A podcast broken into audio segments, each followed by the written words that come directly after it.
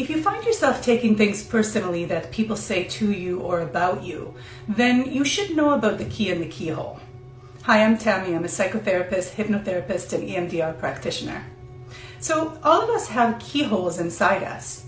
These are our insecurities and our fears of not being good enough. So, maybe I have a keyhole of I'm not strong enough, or I'm not smart enough, or I'm not attractive enough. And the things that people say about me are the keys. So if their key matches my keyhole, then it opens me up and it goes right inside and it hurts. But if their key doesn't match my keyhole, if I don't have a keyhole to match that, then it just goes over my head. It doesn't get inside.